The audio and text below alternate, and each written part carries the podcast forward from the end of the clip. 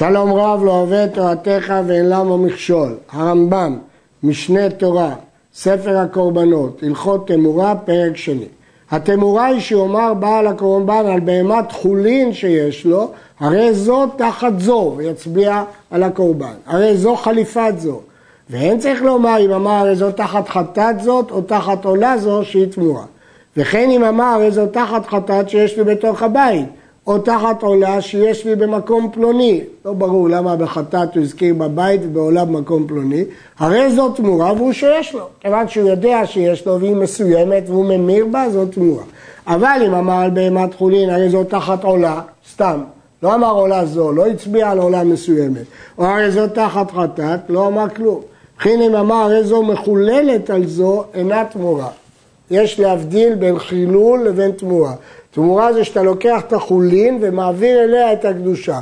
חילול זה ההפך, שאתה מצביע על בהמה קדושה ופודה אותה. אי אפשר לעשות את זה בהמה תמימה, רק בבעלת מום. אבל חילול ותמורה אלה שני מושגים שונים. לכן אם אמר מחוללת היא לא תמורה. היו לפניו שתי בהמות, אחת חולין ואחת הקדש שנפל במום, שאפשר לחלל אותה. הניח ידו על בהמת חולין ואמר הרי זו תחת זו, הרי זו תמורה ולוקה. הניח ידו על בהמת הקדש ואמר הרי זו תחת זו, הרי זה חיללה על בהמת החולין, אפשר לחלל בהמה בעלת מום. ואין זאת תמורה, אז הוא לא לוקה, אלא כפודה, בעלת מום, בזאת הבהמה. אז אם הוא שם את היד על החולין ואמר אני רוצה למשוך אליה את הקדושה, זאת תמורה ולוקה. אבל אם הוא שם יד על ההקדש ואמר אני רוצה לחלל אותה, זה חילול של בהמה בעלת מום. ולכן הוא לא לוקה וזה לא תמורה. היו לפניו שלוש בהמות קודשי מזבח. ואחת מהן בעלת מום, שהרי עומדת לפדיון.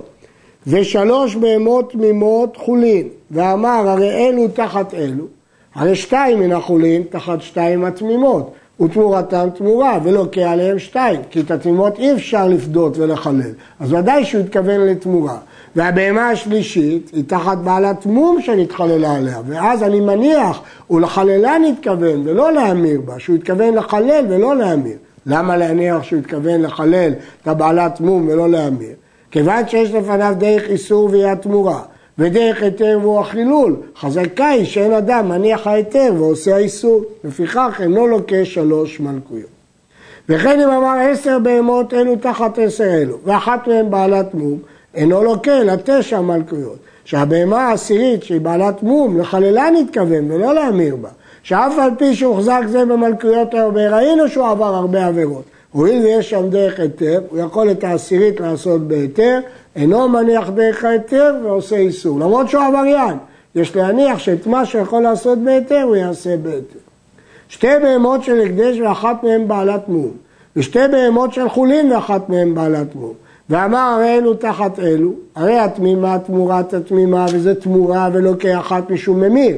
ובעלת המום מחוללת על בעלת המום, שאינו מניח ההיתר ועושה איסור. האומר, הרי זאת תמורת עולה ושלמים, דבריו קיימים, כי אין שום דרך לחצות את דבריו. ותימכר, להביא בחצי דמיה תמורת עולה ובחצי דמיה תמורת שלמים. וזה תמורה ולוקה, ויביא בחצי דמיה תמורת עולה ובחצי תמורת שלמים. אבל יש מקרה שני, אמר, הרי זו תמורת עולה ותמורת שלמים, הוא הוסיף את המילה ותמורת שלמים. אם לכך נתכוון מתחילה, דבריו קיימים, ואז הדין כמו שאמרנו קודם.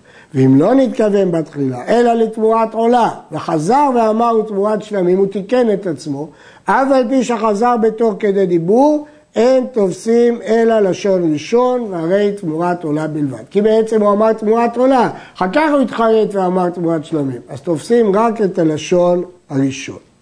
יש להעיר שבעניין אם תפוס לשון ראשון או אחרון מצאנו סתירה בפסקי הרמב"ם. בהלכות שכירות הרמב"ם כתב שזהו ספק ודנים לפי מוחזן. בהלכות פסולי המוקדשים כתב שתופסים לשון שניהם. פה הוא כתב שתופסים לשון ראשון.